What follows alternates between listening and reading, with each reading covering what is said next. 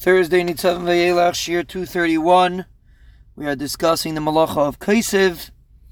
And the Rambam says that if a katan is holding onto a pen, a kolmus, and a gadol is holding onto his hand and he's writing, Yechayev.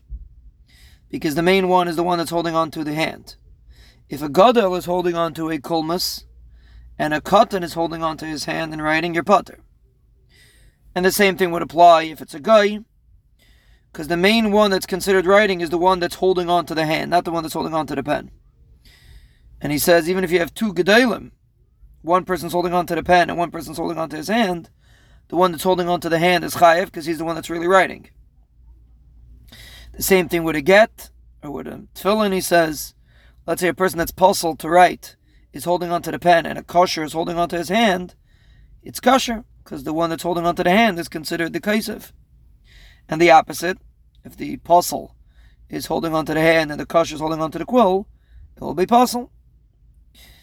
The also says you only chayiv if you write on something that will last, like ink on cloth.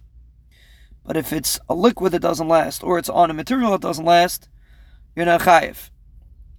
And he brings an interesting shaila that when you write ink, when you write with ink, as long as the ink is wet, it's considered a davar sheinim iskayim It's considered that it doesn't last.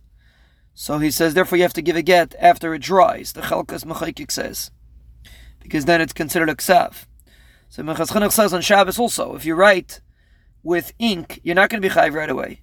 You only chayiv later when the ink dries. And it's similar to afia and bishul when a person cooks on Shabbos or bakes on Shabbos. You're not chayiv right away when you put on the fire. You only chayiv after the